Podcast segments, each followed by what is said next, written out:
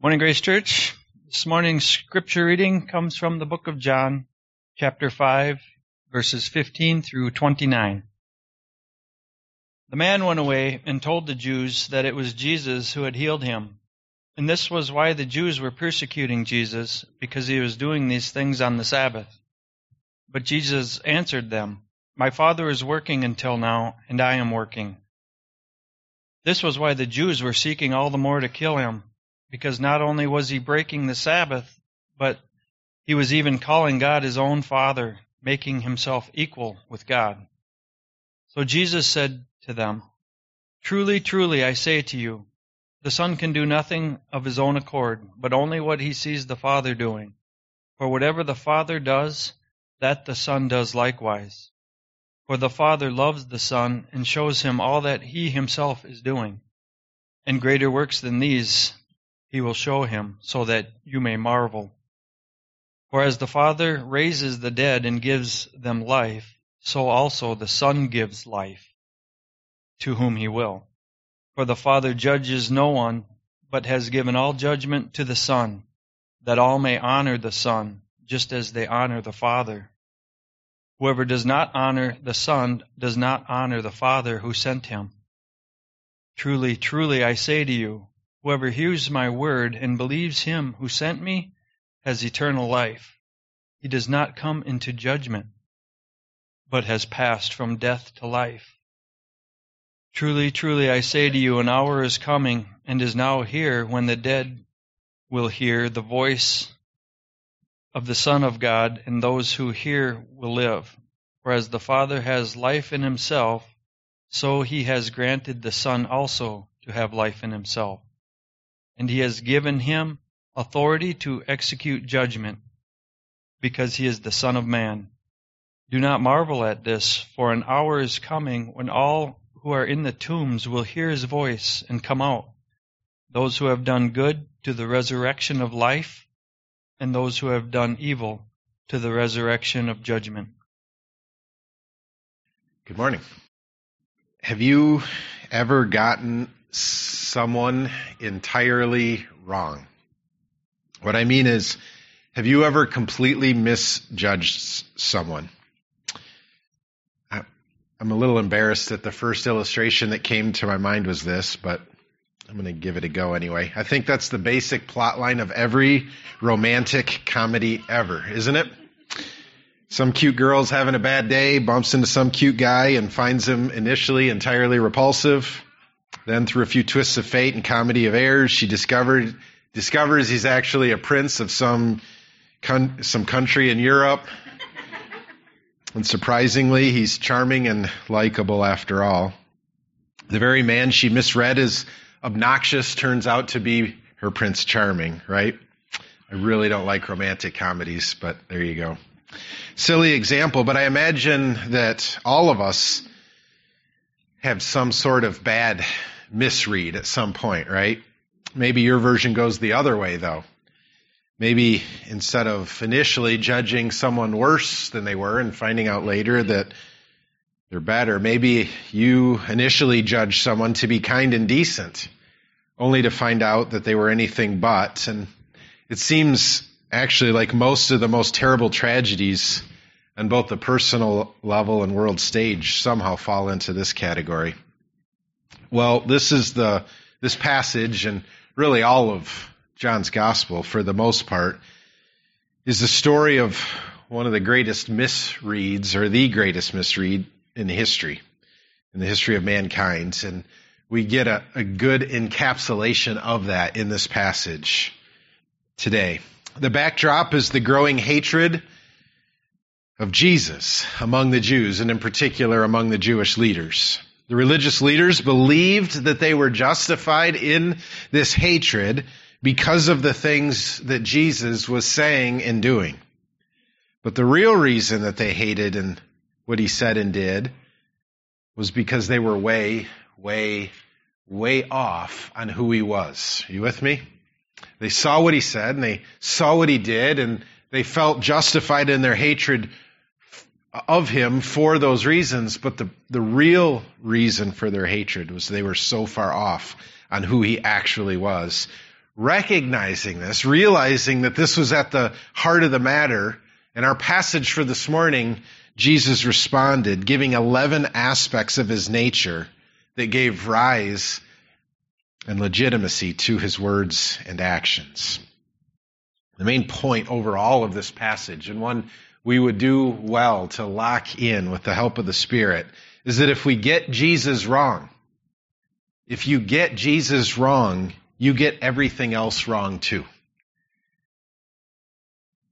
Adults, you need to get this. Kids, you need to get this. If Jesus is less or other in your mind from who he is, the rest of your life is off kilter as well. You, you cannot live any other, you cannot live rightly in any other area of your life if you get this off.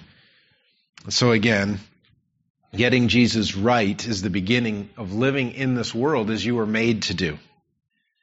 My main prayers, therefore, this week and today and throughout throughout this week, this next week, as I as I look back on this and ask ask all week, God, would you work in this way through this sermon? And this next week, I look back and pray, God, would you do this now that we've shared in this word together? Is this three of them?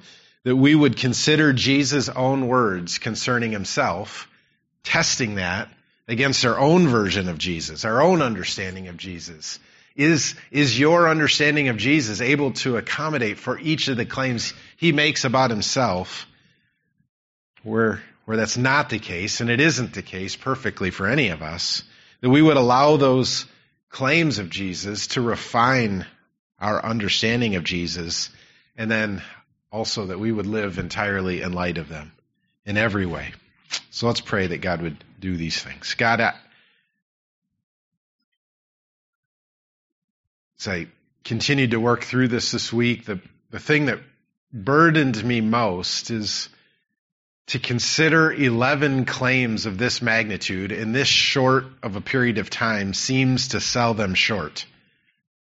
It, it, seems as if by not spending weeks and weeks and weeks on any one of these, we're, we run the risk of missing that they're unimaginable. Any, any one of these is beyond anything we've ever met in any person on this earth.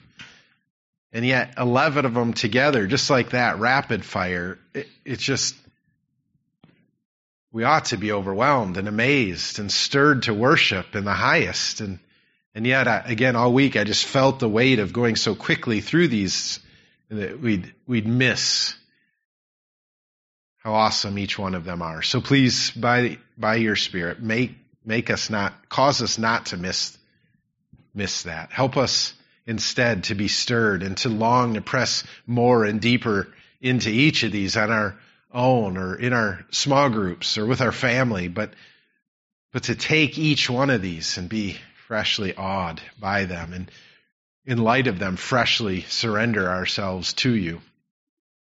We might follow you wherever you lead and whatever it costs. That we might have life to the full, as Jesus says. Everlasting life, eternal life to the full. So as Matt prayed and as we prayed in the song, give us eyes to see and ears to hear. Wake, wake us up to where we're asleep to the glories of this text and where our lives aren't conformed properly to it. Give us a fresh sense of amazement at Jesus Christ, the Son of God and the Son of Man.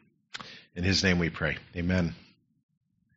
Again, in their own minds, the Jews were right to persecute Jesus, even to the point of putting him to death as they were scheming for two main reasons. This was mainly last week, so I want to I want to bring you up to speed. You you know last week's sermon covered the beginning verses of this text, and that's on purpose. Uh, we last week's sermon ended with verse 18. I wanted to back up a bit, mainly for this right here. So, why did the Jews believe they were right in hating Jesus? Two main reasons. First, because he was violating the Sabbath. And second, because he was wrongly claiming to be equal with God. See, see these in verses 16 to 18 first violating the Sabbath.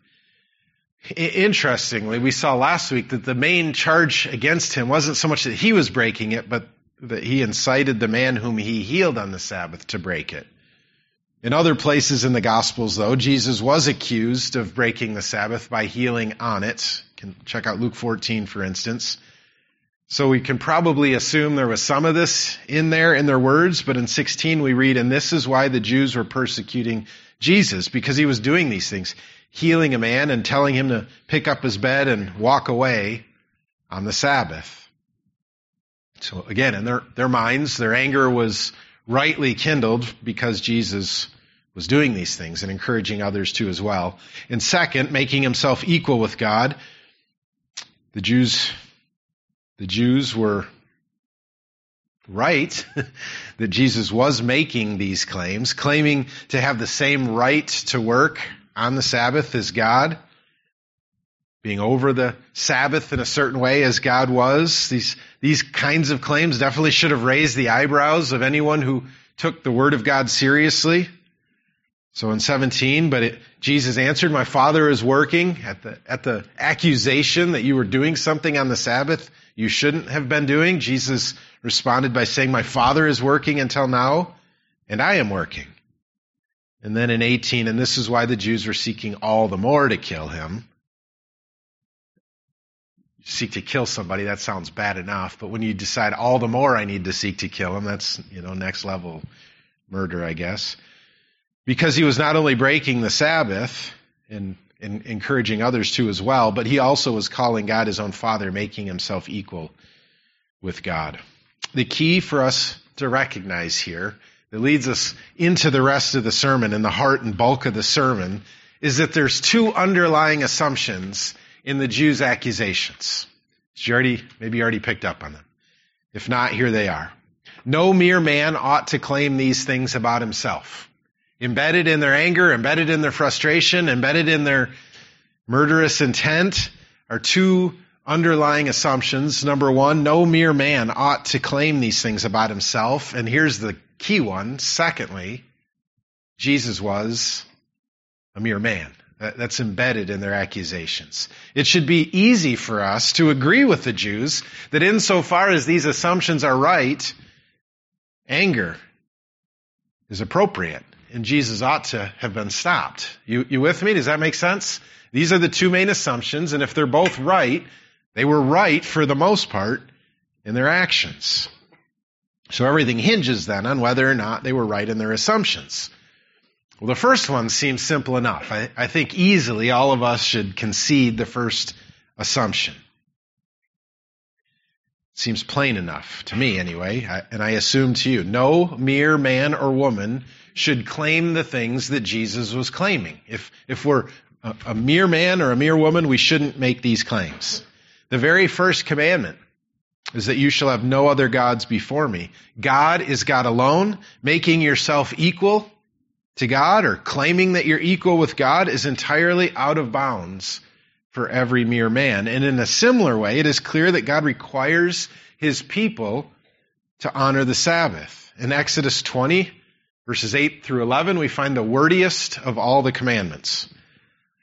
Ten Commandments. Remember the Sabbath day to keep it holy. Six days you shall labor and do all your work, but the seventh day is a Sabbath for the Lord, or to the Lord your God. On it you shall not do any work, you or your son or your daughter, your male servant or your female servant, or your livestock, or the sojourner who is within your gates. For in six days the Lord made the heaven and the, and the, the heaven and the earth, the sea and all that is in them, and rested the seventh day. Therefore the Lord blessed the Sabbath day and made it holy. It's plain, it's clear. All men must honor the Sabbath according to God's decree. And in a not very subtle way, Jesus was claiming authority over the Sabbath, something that you and I should never do as mere men and women. You with me, Grace? That's pretty straightforward, right? You're tracking. But I think you're probably, if, if you are tracking, you're, you already are where I'm about to be. It brings us to the second assumption. So I said it hinges on whether or not the first two assumptions are true. I think we can agree the first one is, which means all of this hinges on the second assumption, and that's the entire reason Jesus said what he said in our, in our passage this morning. Is their second assumption right? That Jesus was merely a man like them and like you and me. If that's true, then the response of the Jewish leaders was mostly right. But is it true? Was Jesus merely a man as they suspected? And again, that leads to the bulk of the text, the bulk of the sermon, in the heart of all that Jesus said. Again, the Jews believed they hated Jesus rightly, that they were right to do that because the things he said and did were not appropriate to who he was. It was because they didn't accept his claims, the ones they'd already heard him make, about his nature, that his words and actions seemed blasphemous to them. And it was for that reason that Jesus gives in this passage one of the clearest explanations of who he really is found anywhere in the Bible. That, like, that's a big, big claim I just made. I'm going to say it again because I want you to get this. It is for that reason that these, they're getting it wrong in interpret, interpreting what he said and did because they were getting it wrong in terms of who he was. And so in this passage, we get from Jesus' own words one of the clearest explanations of himself found anywhere in the Bible. In the 15 verses of our passage, Jesus explicitly names 11 truths about who he is in his being that are anything but mere humanity. It's as if Jesus said in the loudest, loudest and clearest possible terms, you, you need to fix your understanding of who I am so that you can have your understanding fixed of what I've said and done. What then did Jesus say about himself? 11 things. Number one, he's the Lord of the Sabbath. I'm going to come back to this in just a little bit. So I just want to say this now. Jesus claimed to be able to work on the Sabbath just as God did in creation. He said, My Father is working until now, and I am working. Jesus claimed to be the Lord of the Sabbath, and that is a claim that sets him apart from every mere man. No mere man has the right to make that claim. Jesus was ex- explaining, I'm no mere man. Second, he was the Son of God and the Son of Man. This too I'll come back to in just a little bit, but the key is to see that Jesus was not claiming to be a Son of God, which was fine, but the Son of God, which was not. That is, Jesus wasn't claiming God as our Father, which was fine, but God as my Father, which was not. Likewise, towards the end, he was not claiming to be a Son of Man, but the Son of Man. A Son of Man is fine. We're all sons of men. The Son of Man was different. Again, I'll explain why later.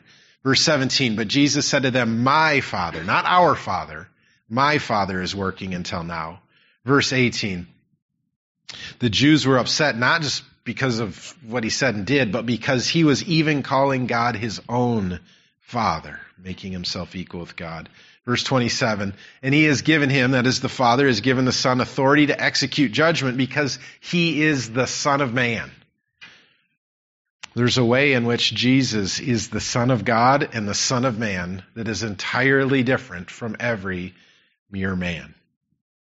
Third, plainly enough, Jesus was in fact claiming to be equal with God. The claims Jesus made might be somewhat subtle to our modern day ears.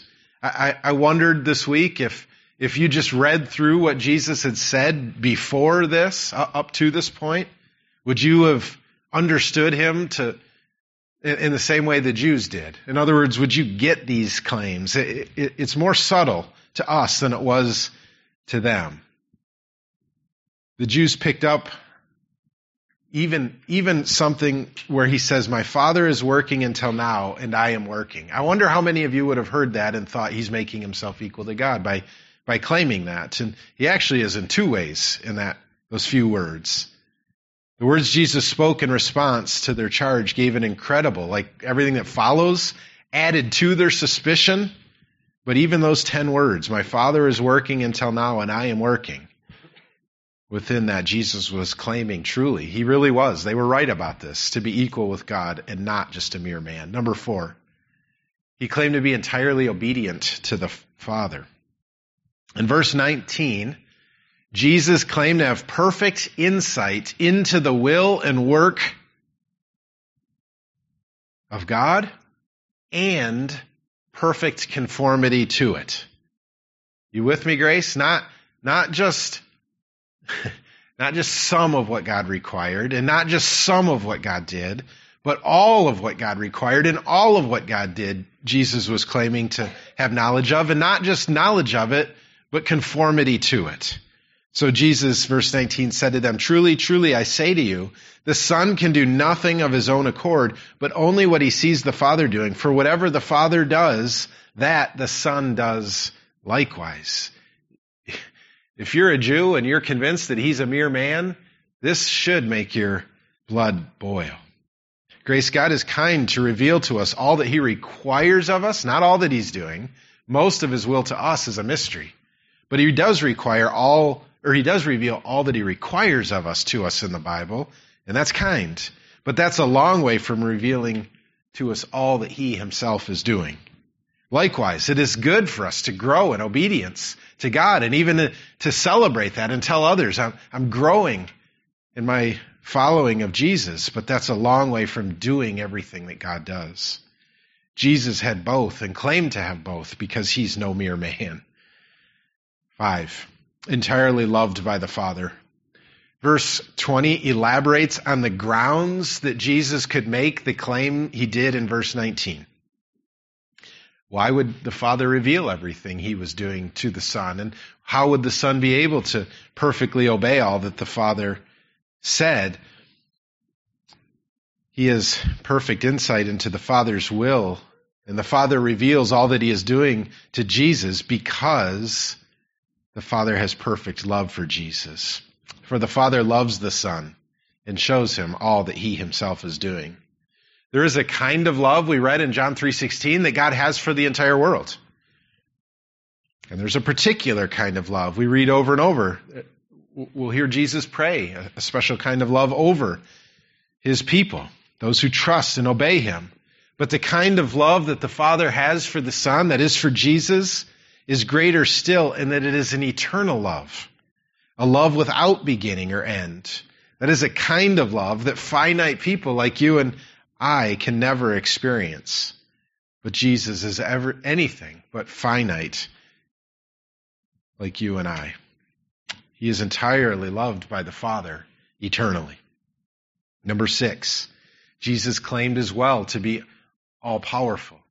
You're misreading the things that I say and do. You're getting angry because you're right that no mere man should claim these, but you're wrong that I'm a mere man. I am all, all powerful.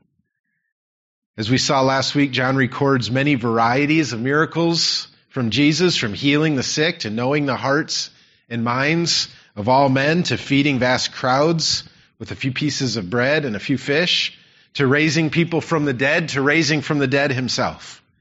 Mere men can't do any of those things, but verse 20 adds something even more remarkable still.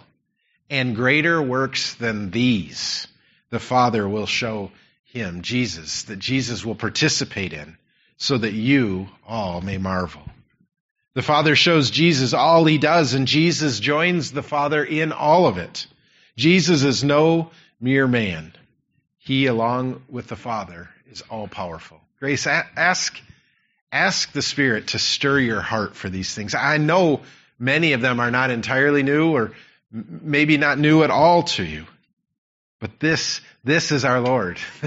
this is the Son of God. This is the one in whom we trust.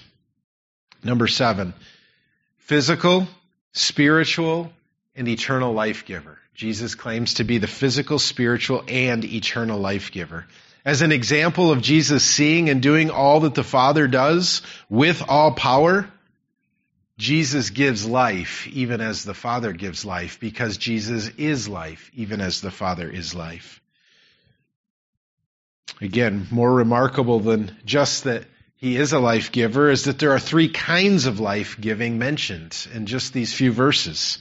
Jesus gives physical life as evidenced by his healing of the official son who was near death. He, it's a physical healing that Jesus gave. It was a physical stopping of physical death that Jesus did. That's at least part of what verse 21 was referring to, and not a thing a mere man can do.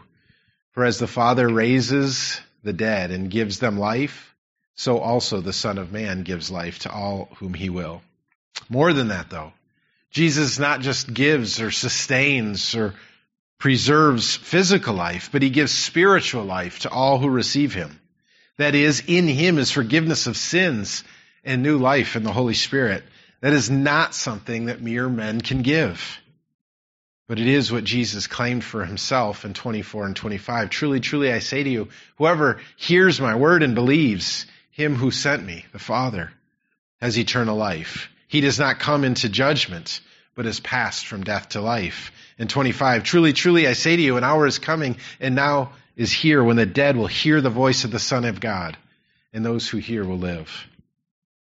Well, more than that still, not just physical life, and not even just spiritual life is Jesus able to give, but so too is eternal resurrection life. Verse 28.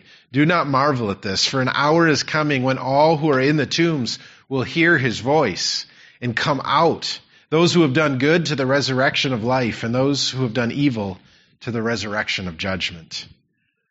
In the day of final judgment, Jesus will call forth every man and woman and child to give an account for their lives. To all who have done evil and refused to accept the salvation offered in Jesus, Jesus will grant everlasting death. But to those who do good through the indwelling power of the Holy Spirit given by grace alone, through faith alone, in Christ alone, Jesus will grant everlasting resurrection life into the new heavens and new, new earth. Who but God alone can do such marvelous works? What mere man can perform these deeds? None. Number eight, he's self-existent. You, you get my words and deeds wrong because you get me wrong. I am self-existent. Verse 26, for as the Father has life in himself, so he has granted the Son also to have life in himself. Every mere man and woman, all of us, has contingent, derivative life. It comes to us from another. We do not have life in ourselves. We have life that was given to us, as we just saw. God alone has life in himself. He has eternally granted this to the Son, his Son as well. Again, it is for that reason. It is because this is who Jesus is that he is able to join the Father in giving the life that we just saw.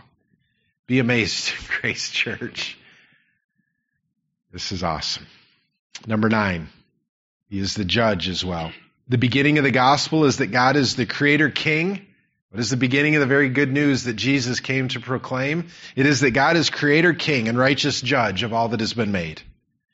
Well, God has called all of us to share in certain ways, in certain aspects of creating and ruling and judging rightly. That is, you and I share in that in some ways. He's the creator king and righteous judge. We, we are made by God to participate in creating, in ruling, in judging in certain ways that are appropriate to us. But the Jews were right to conclude that no mere man is these things. We do these things by God's charge, but no mere man is these things with God, creator, king, and righteous judge. But they were tragically wrong again in thinking that Jesus was a mere man.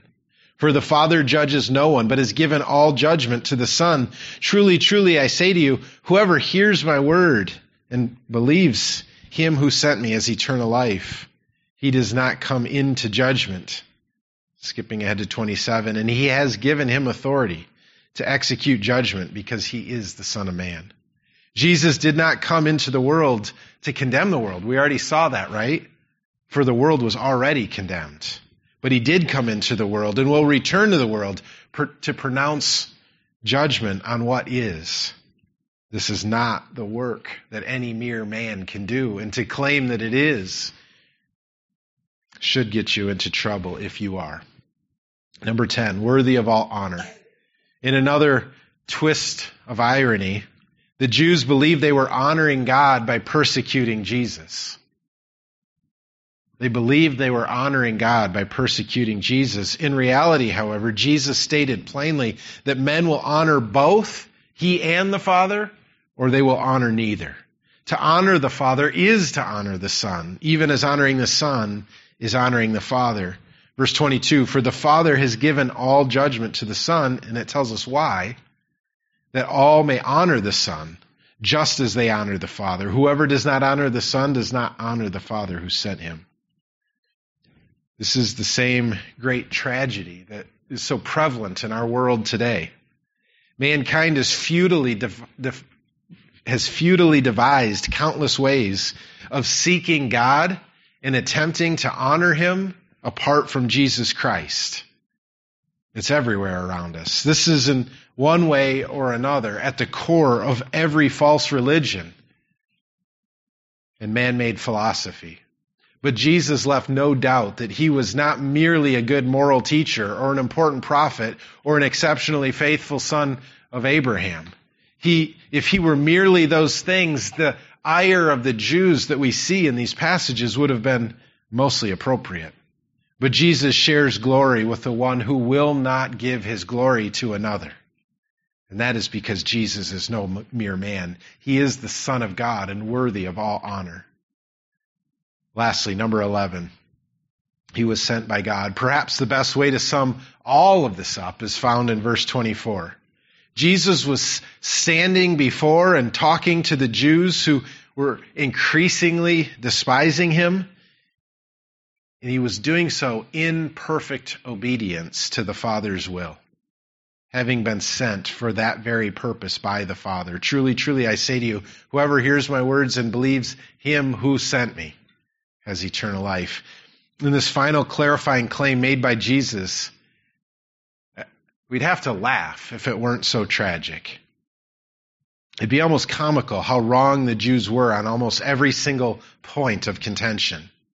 Whatever else they might have gotten right or wrong, the second most important thing they missed was that in their zeal, they zeal to shut down any opposition to the one true God, they were actually opposing the one true God themselves.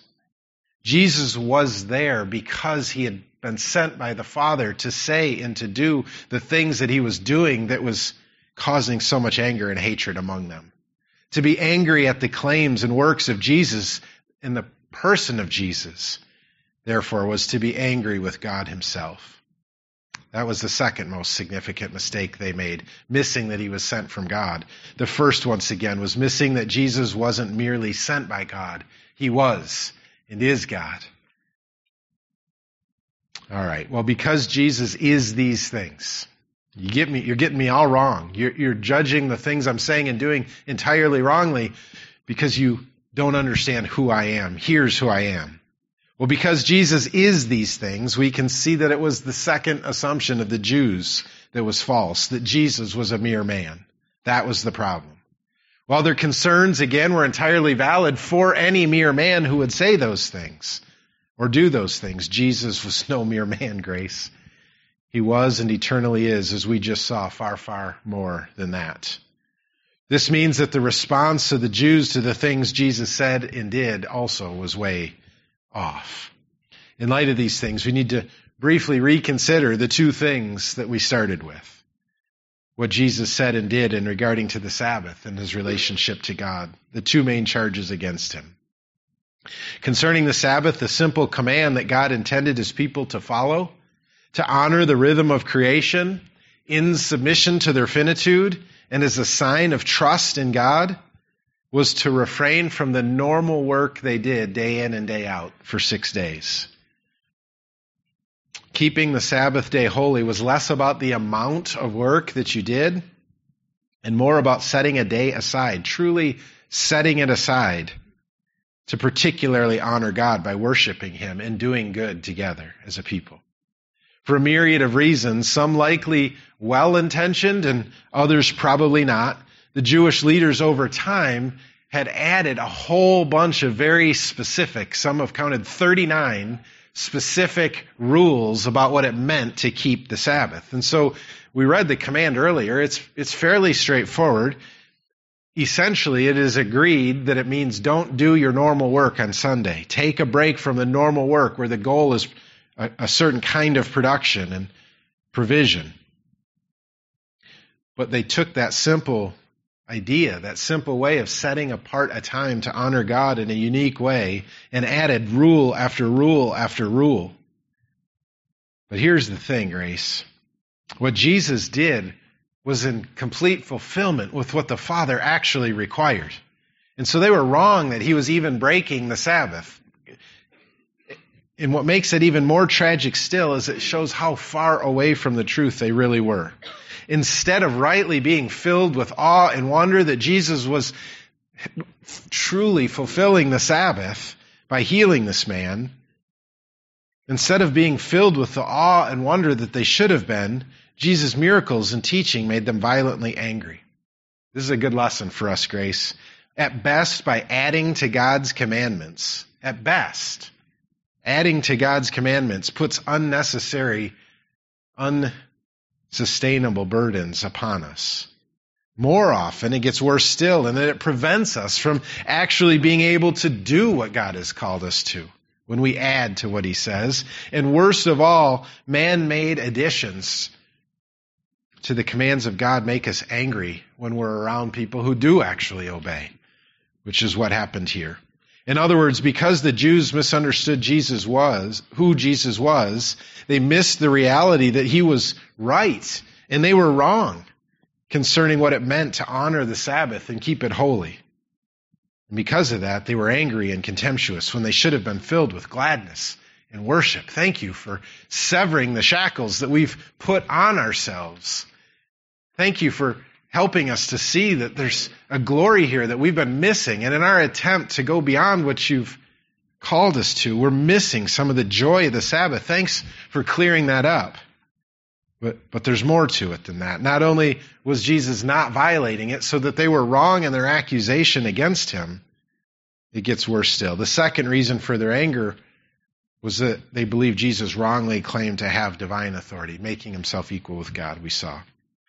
But as the 11 truths about Jesus that were given to us by Jesus, as they point out, Jesus was and is equal to God.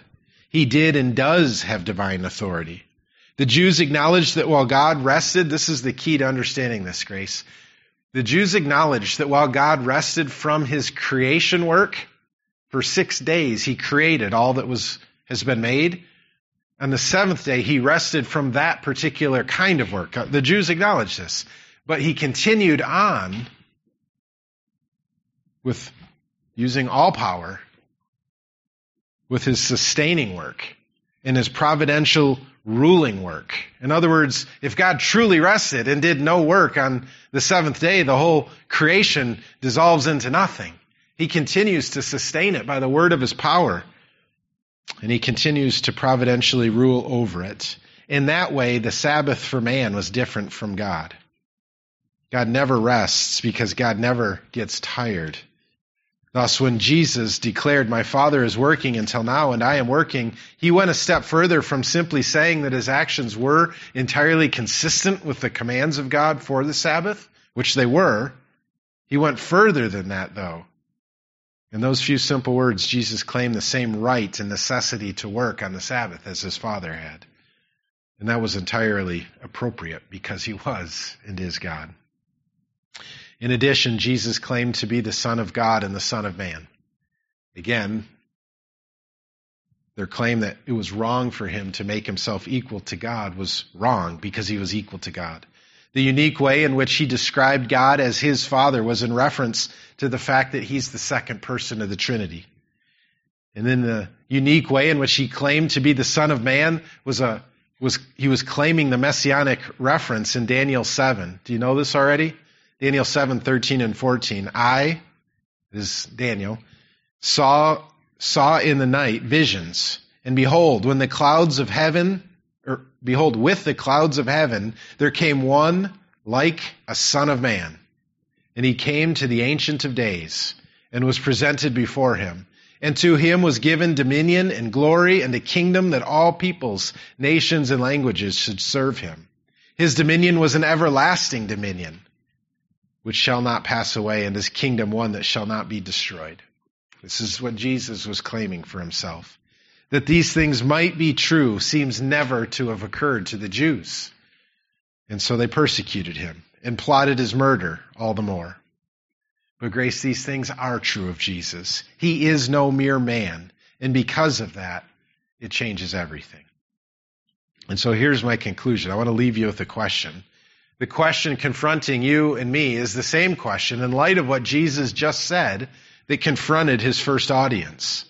Was Jesus telling the truth about himself or not? Is that, these 11 claims that he just made, is that really who he was and, and, and is or not? In other words, here's the question. Who do you say Jesus is? Who do you understand him to be? And I mean what I'm about to say earnestly. If he was an impostor, as the Jews believed, we should treat him as they did, with contempt as a menace to society. Actually, Grace Church, if they were right and he was nothing more than an impostor, we should have nothing to do with him at all. They had to deal with him because he was standing right in front of them and causing a ruckus. But we don't. I mean this, Grace. Believe this. Paul says this himself. If they were right, Jesus is dead and his body is rotted away. It rotted away a long time ago. Get out of here. I, I, mean this. Leave Grace Church. Leave the church. If, if they were right and he was an impostor, get out of here. Throw off the shackles put on you by Christian morality and false claims of Jesus and his followers. Get, get out of here. Enjoy your life on your own terms. Eat and drink and be as happy as you can be with whatever makes you happy. That's the alternative. Get out of here and go do that. Don't waste your time. If Jesus was an impostor, you don't, you don't want to be here. But if Jesus was telling the truth and the Jewish leaders were wrong, that changes everything. If Jesus really was and is the Lord of the Sabbath, the Son of God and the Son of Man, equal with God, entirely obedient to the Father, entirely loved by the Father, all powerful, the eternal life giver, judge of the world, worthy of all honor, sent by God, and the dead raiser, and self existent, the self existent one, then you are right to be here. And you are. and you are right to worship him with all of your being and to follow him wherever he leads and whatever it costs. And we're right to keep working our way through this gospel in order to find out all that Jesus says about himself and calls us to in response. And we are right to give ourselves entirely to living in light of all that Jesus said. And we are right to make this good news known, even at the cost of our lives, to the ends of the earth. Amen, Grace Church?